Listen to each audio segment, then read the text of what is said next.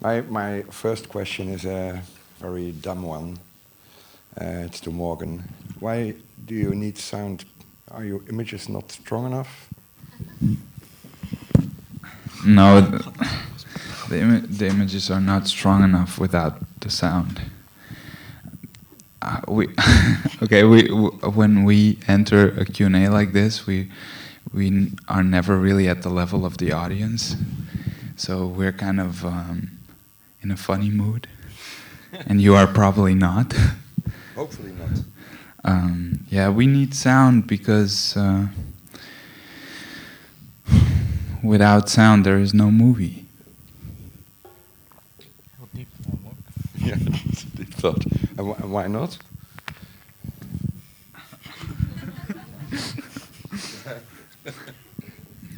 what, what, let me. What What do you think sound adds to your movie? Um, I think sound often works at a subconscious level because the audience is not so much aware of um, how we manipulate them with sound, not as much as how we manipulate them with the image.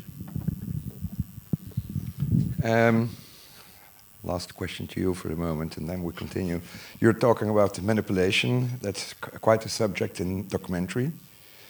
Um, do you have to manipulate, or could you elaborate on the manipulation? What's the aim of your manipulation? Yes, I definitely think that. Um, well, I think manipulation is something that happens within all media and I think there is no objectivity in any media. Uh, and that's something that we really um, we we were very conscious about when we were making this movie. We wanted to make something that was not trying to be objective because I think a lot of documentaries um, have this style in in which they try to portray reality in a in a seemingly objective way, but we we wanted to make something that was very cinematic and thus very subjective, and um, we wanted to bridge the gap between the way this this problem is usually portrayed and what these people really go through, and the audience that I think is more and more distanced from this topic um, partly because uh, because of the way it is portrayed in, in mainstream media. If anybody has a question in between, please interfere. Um, um, when I, yeah. Why did you end on that uh, that Shia uh, fist? Uh, yeah why did you sorry? Why did you choose to end on that uh, very powerful but emotive, but I would think very othering, Shia ritual at the at the end?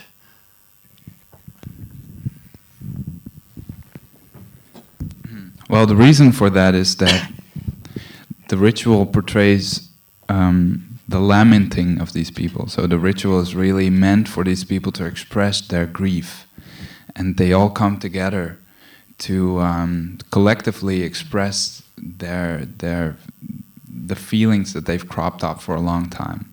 It it has two sides actually because it's also a ritual to commemorate a prophet um, called Hussein, but we used it more in a metaphoric way, and uh, we felt that it was very important to to use this moment as a as a buildup of catharsis in the film and to search for this trans transcendental and universal moment that people could really feel in a very um, visceral way.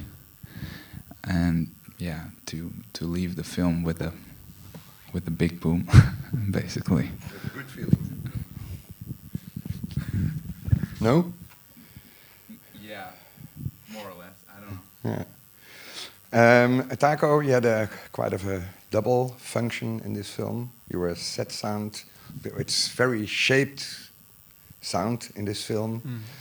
How did you define your role as sound designer, as set sound? Uh, how did you find your way? Um, well, I think my main role in the in the film was recording the sound uh, while shooting.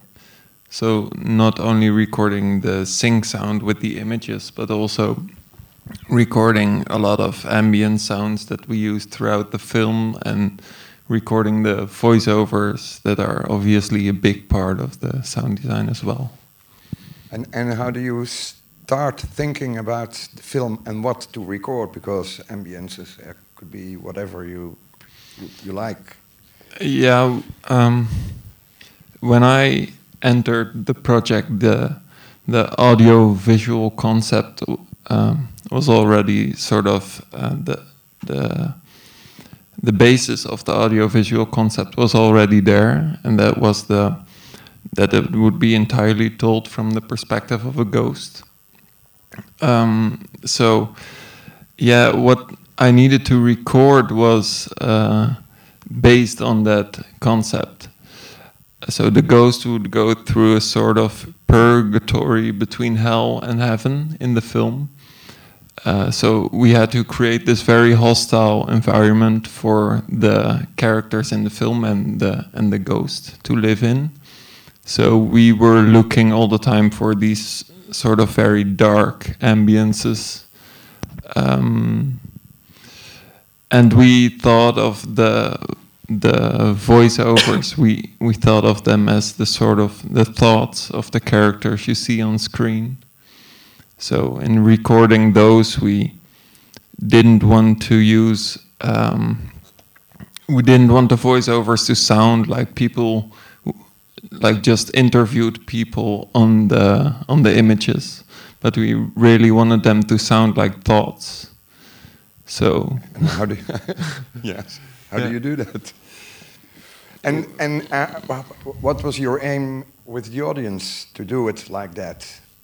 To get close to the ghost, or No, I think um, I think the aim was uh, to make a sort of the most compelling uh, way of telling it. I don't know. uh, we we try to uh, well create a sort of film that you really could feel instead of just watch it. Yeah. feel from and where do you do, where do you want the audience to be? Because the sound makes a very specific choice Mm-hmm. in where we are. hmm Um, was that the aim while recording and constructing and, and editing the film? Yeah, yeah, we wanted to the audience to feel as if they were in this uh, sort of uh, limbo. Yeah, between heaven and hell. yeah. Yeah. Um, is there any que- Can you shout, please? because the wire is not long enough. incredibly stylized film. I really, uh, really loved it. I just wondered if you'd help plan hold back on the more emotive side of it, because um, it packs a real punch later. in the film. You're not just bombarded the audience straight away with the more emotive stories. Did you plan it that way? I think this is a question for Morgan, right? You can answer if you want. yeah. Try to answer. No. Well, there's definitely a build up. Sorry, particularly the children. I thought they were the internal dialogues with the, uh, with the children. Yeah, um, we can we can elaborate about that a little bit as well. Um, well, yeah, we I mean uh, we, we wanted there to be a build up, so uh, we want you to we wanted to pull the audience in the beginning. We wanted to pull them into the experience right away, and then to slowly learn to understand uh, what these people are going through, and then let them go through the experience that gets worse and worse and worse step by step. So yeah, we, we wanted to ascend down into hell more and more during the film, and um, maybe maybe you guys want to elaborate. I think you could do that the best to, elaborate a little bit more about how we recorded the the voiceover and what the concept was for that. Yeah. Uh, for the voiceover, we recorded most of the voiceovers uh, uh, during shooting.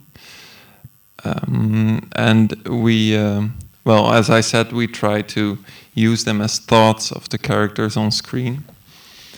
Um, so to do that, we we created this sort of dark and soundproof room in the in the apartment we rented in Athens, and we invited the characters in and we sort of made them feel really comfortable and really took a lot of time to um, make sure they were at ease. And then um, I put the microphone very close to their mouth and we asked them to close their eyes and talk as if they were dreaming. And uh, just by editing out snips and bits of this, uh, it started sounding and feeling more as a, as the way we wanted it. Yeah. And, and, and content-wise, how did you organize it? Because it, it seems as if the voiceover is rewritten after or during editing, but apparently you had your material from the set and had to see how you managed with what you got. Well, there's also one voiceover line that um, like the the main character's voiceover line that was written after uh, and during editing, but also during shooting as well. But we didn't record it only uh, only after uh, editing the film. Yeah. Okay.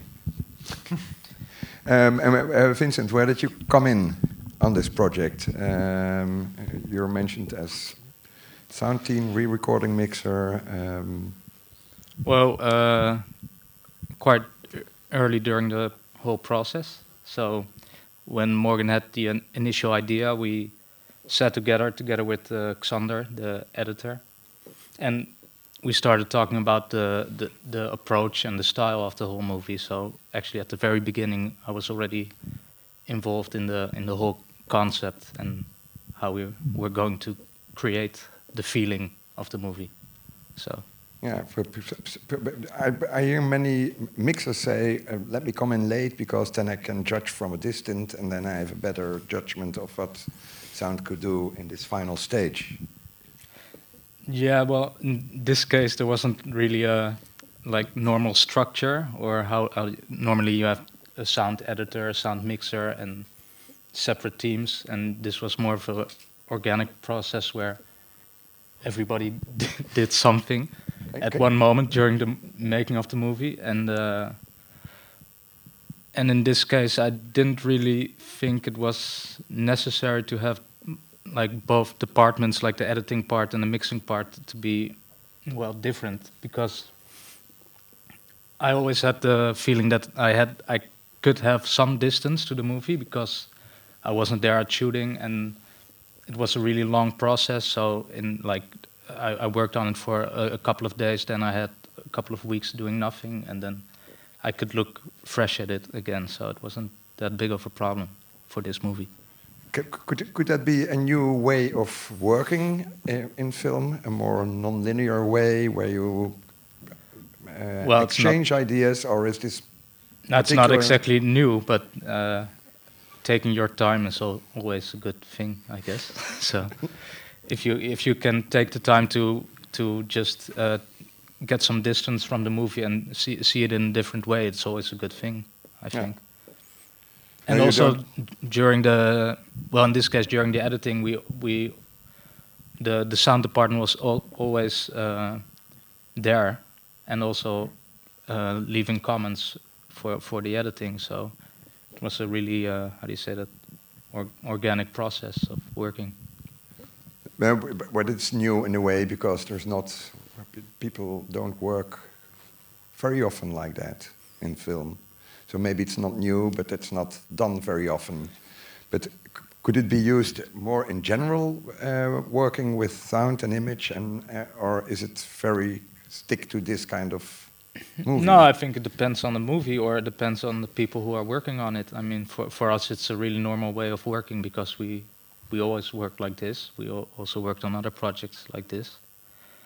And I, I guess it depends on, uh, well, what what you want to find in a certain stage of the whole process. So if you want to keep experimenting during the whole process, this is a good way because you can always discover new things. And I mean, if you just have a deadline or just it's already clear what it's gone, what it's supposed to be, then I don't know if it's really efficient. But You just construct a thing. yeah, and that that's more or less the way we work. We we try to explore, try to find new ways to to tell the story, and it's not like set in stone on, in, at the beginning or during the writing of, of the script or the plan, the film plan.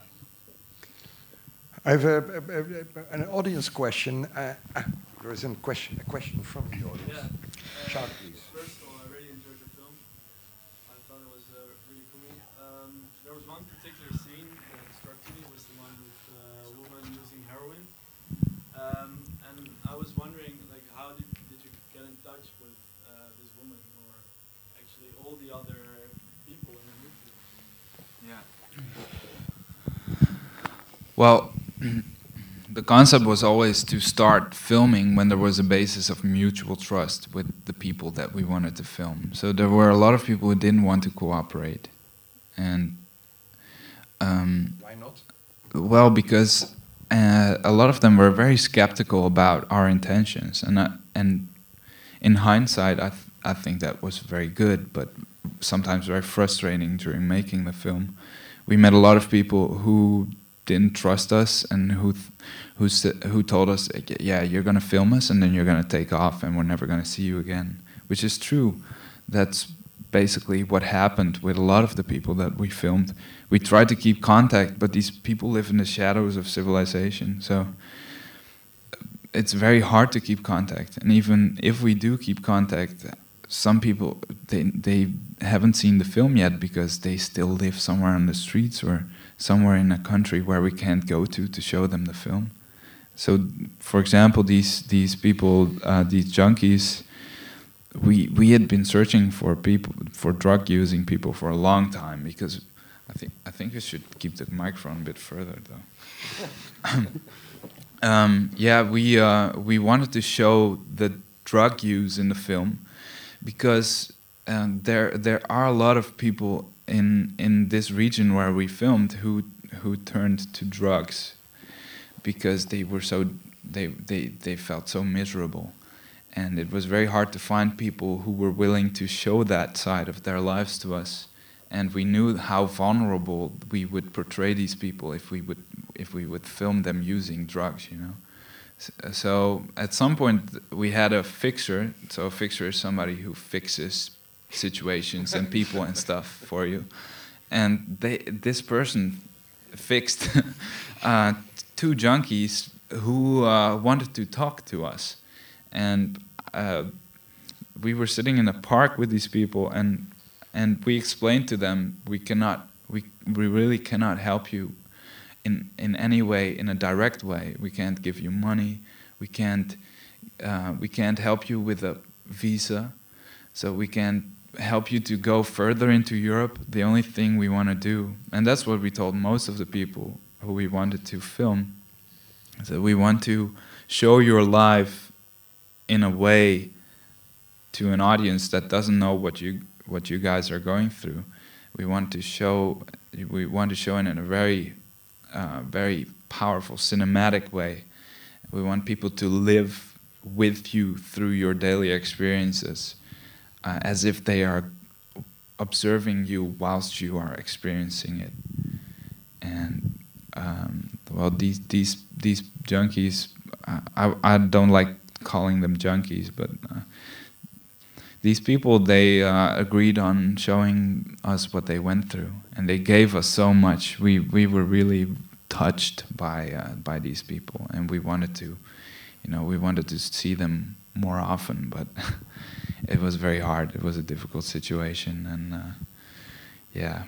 They've never seen the film. No, they've never seen the film. Uh, as as I know, only um, well, I think only two of the people that we worked with, of the refugees, have seen the film. Uh, yeah, which is sad.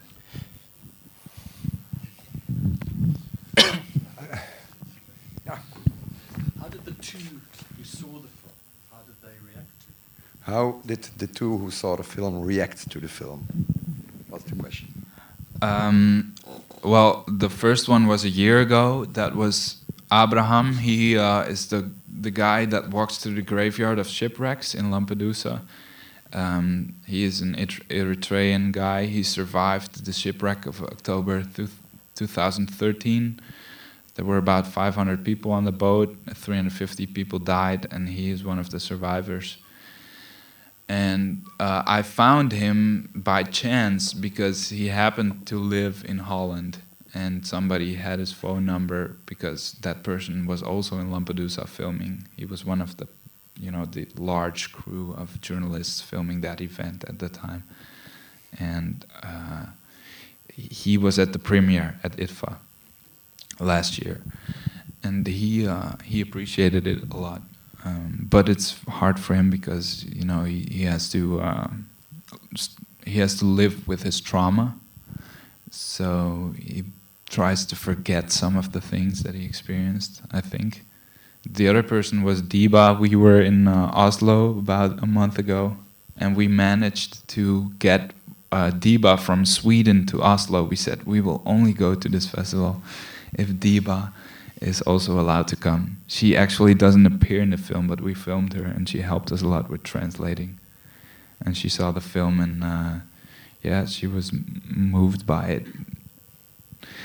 Yeah, uh, she wants other people to see it, but sometimes it's really hard to spread it around in some of the communities. So. Um, I want to come back to the construction because you told me. Did I see a hand? Ah.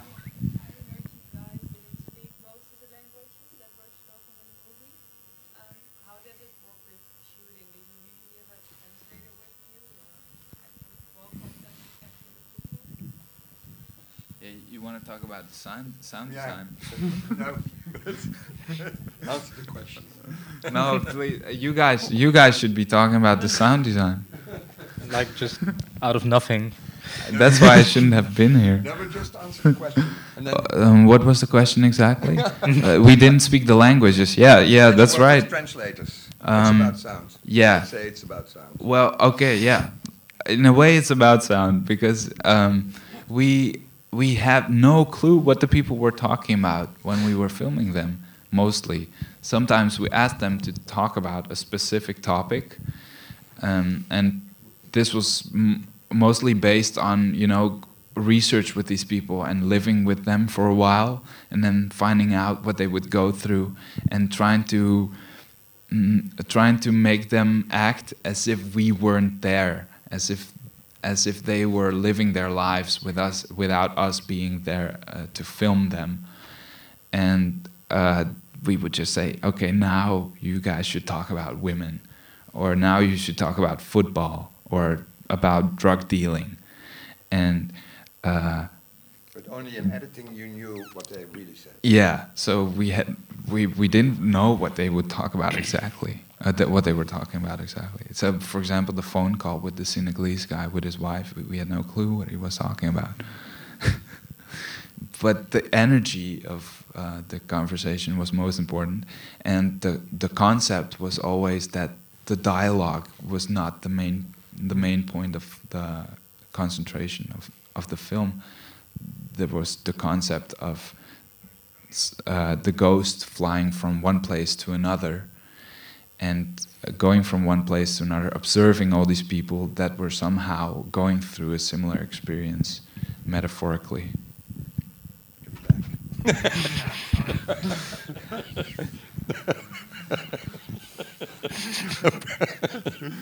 Apparently, it was about sound because you judged the sound and not the semantic part of the of the conversation. The, the, the, meaning of the words. Yeah. The meaning of the words. Yeah. And we, I, we have to. five minutes. Uh. Yeah.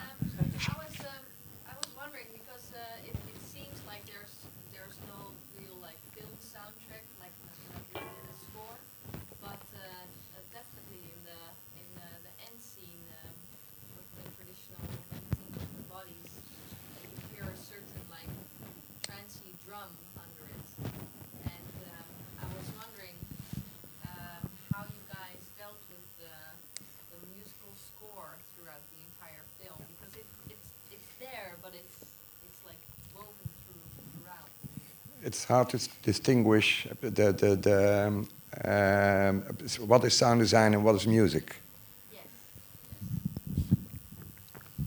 Ikke? Yeah. Okay.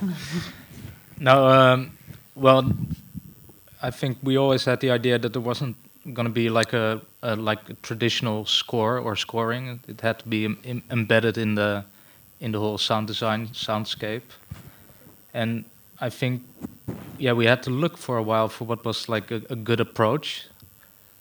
First, we had three composers. I think Morgan wanted even more, but we ended up with with with two composers and tried different stuff out and eventually we uh, we got to the point that we, we had like uh, one composer for the dark side of the movie and one composer for the more uh, brighter side so they each had their like specific uh, section of, of dealing with the with the score. And uh, in the end it really worked out because beforehand we, we always had like conflicts about what uh, this is this is not uh, how do you say it happy enough or not uh, light light enough. And and and it turned out that one one of the composers was really good at the at the dark like more um, how do you say that mo- eerie stuff The, the hell side. yeah, the hell side, and and the other composer was was really good at at the more, how do you- yeah, heavenly side of the of the, of the movie, and um, and I think there's there's more music in the movie than you than you actually noticed when you watch it for the first time because it's it's not that pronounced, it's not that clear, but it's it's there lots of the time. So and I think it really worked out because it blends really well with the with the rest of the approach of the sound.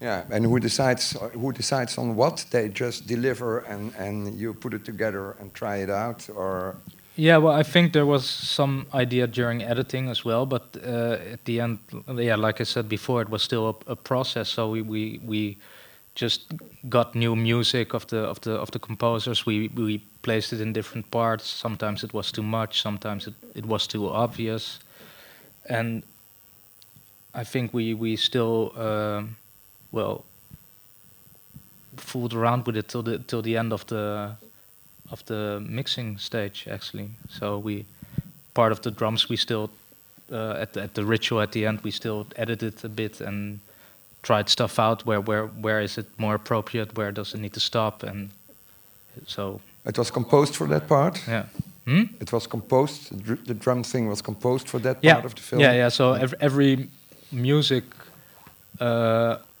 was composed even not not well there's some source music so the, there's also like music in within the scene what, which is supposed to sound like it's there at yeah at the place where where where we are Where as an shot, audience yeah. and uh, Which is also created by us. Which is one one bit Morgan did, like the annoying house music uh, when when the when the man's falling asleep. When that, that's the first, uh, or it's the second voiceover we hear actually. It's the second character we see, and uh, yeah, that that that's about it, I guess. Now there's there's some more stuff, but um, I can't really. Recall. There's some African music that was really hard to find. Oh yeah, exactly. Yeah, there, there's one one one uh, piece of existing music we had to find, and that's the that's the scene where where, where we go in, in into the TV. There's the guy, this guy listening to the this clip in his uh, apartment, and then we go into the TV, and that's uh, a song we tried uh, to find, like the original piece, which took us a lot of time, and then all of a sudden we found it, and we could make it a bit bigger than it was on the set. Uh, we have to sort of split, and then I come to you. I have a first question. Um, um, Morgan told me many people didn't know or didn't understand that you're going with a ghost into this film from the view uh, of a ghost. And for me, the, the, one of the strong points of the film is that it starts off with this boat accident, and then you really go into the head of the ghost, searching for his family. And natives and whatever. How is that? Did you realize the perspective of the film? Nobody did. Yeah, but you're not. Exploring point of view. Yeah, yeah. I think it's in the description of the film. There's a ghost. Ah, really? I was biased. You read the synopsis. That's too bad. There is a question over there. Yeah, uh, I have a question regarding of your footage uh, gathering. You you did mention about the how hard it is to actually gain trust with the people in order to actually acquire the footage. So my question would be, the first scene it is regarding the boat accident. It looks like one of really powerful starting scene. Is it is it manufactured by you guys or is it a true scene for you guys gathered? Taco. Um, it is as true as we could get it, I think, would be the best answer here. Um, w- yeah, uh, we tried actually to. I mean, we, we were certain that we wouldn't be pos- it wouldn't be possible to shoot this scene uh, as a true documentary scene uh, in the moment on a ship like that. So we have been looking for ways to recreate it and we tried it in uh, near Athens, but it was just too hard to produce and to keep it safe for all the people. And then we tried it another time at the Dutch beach, and then 15 people nearly drowned because of us. It was, it was the weather got really bad, and we had to film at night. So eventually that was called off as well and um, uh, the uh, the stuff that's in the film that is actually filmed somewhere inside in a sort of big bath, and um, the images are very. Um, oh, you don't see a, you don't see a lot of what's happening, so we had to create most of that experience in sound, and we talked a lot about that before we started shooting it so we uh, we we talked about what sounds we would hear and about what things the people really needed to say to make it a sort of uh, believable um, scene. Everything was dubbed. How did Yeah. how did it feel for you? How did it feel for you? It's like I'm being cheated. No, now, now you know. Yeah. No, but Can I, can I answer? Can I answer? no, but- but- No, no, I think the perfect, the, uh, the better answer would be uh, your, your manipulation is very good. Thank you. No, if you know, but that's interesting about uh, sounds real. Uh, what is real? Real is what you. For me, I think, could it have been real? Apparently, this happens a lot. Boat accidents happen. Uh, people drown, get to ghosts, ghosts, go in the air, search for uh, relatives, uh, family, whatever, friends. I think it's about the experience of the of the viewer. Sorry, I'm, I I'm want to know what he uh, wanted to say to the guy over there. Oh. Um, well, we we uh, we always wanted the audience to be aware of the fact that we are manipulating them. So he started. in a yeah, we start the film with the most manipulated scene of the whole film. Uh, it is the only scene that is staged, and I always had the idea that everybody would be certain of the fact that it was staged. But apparently, there are a lot of people who doubt the fact that it's staged. So people came up to me. Some people said about the Lampedusa scenes that you got some really good actors there. I said, what? Th- those are real people. And some people thought that the beginning was real, but I thought everybody would would see that it, uh, that that was staged. So when people actually started asking me questions about it, I was reluctant to answer them because it's kind of good to maintain the mystery about it, you know.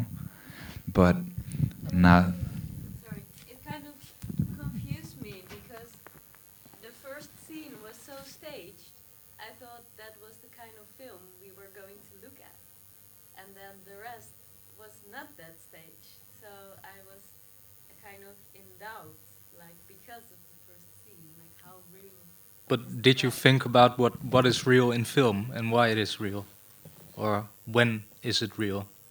About if you if you say you, you thought that the second part was real and the first part wasn't, what what did it do to you as as a viewer?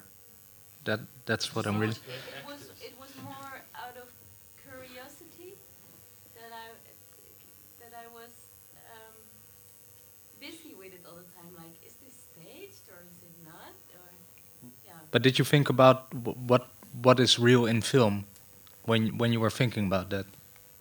Didn't you doubt what what the filmic reality was or what the real reality was? Um, yeah, I am aware of it that, that it's your reality anyhow, of course. That you it's your story that you're trying to tell, but But you were doubting real reality and our reality. well, well, okay, there are certain levels of you know how much you stage, and yeah. Why exactly? Well, well, of course, yeah. You you could have scripted it with with real people, and um, it could still have been, of course, a real, uh, a, a possible real situation. But um, yeah, I think actually, even though I know it's all subjective, it does make a difference to me if if if it's something that you did not. Um, interrupt at the moment that it was happening, or Hmm. you, you didn't script it at the moment it was happening. Yeah, it does Okay, but I've, I, I, Everything you watch is manipulated. Yeah. Being honest about it. no, it's the, I, I think it's the difference of a stamped documentary or fiction. But, but, the But thing we have, well, I'm sorry, well, but we can discuss there because we have to finish. we have to finish it off. Um, um, uh, Morgan, Vincent, Taco, thanks a lot. Thank you.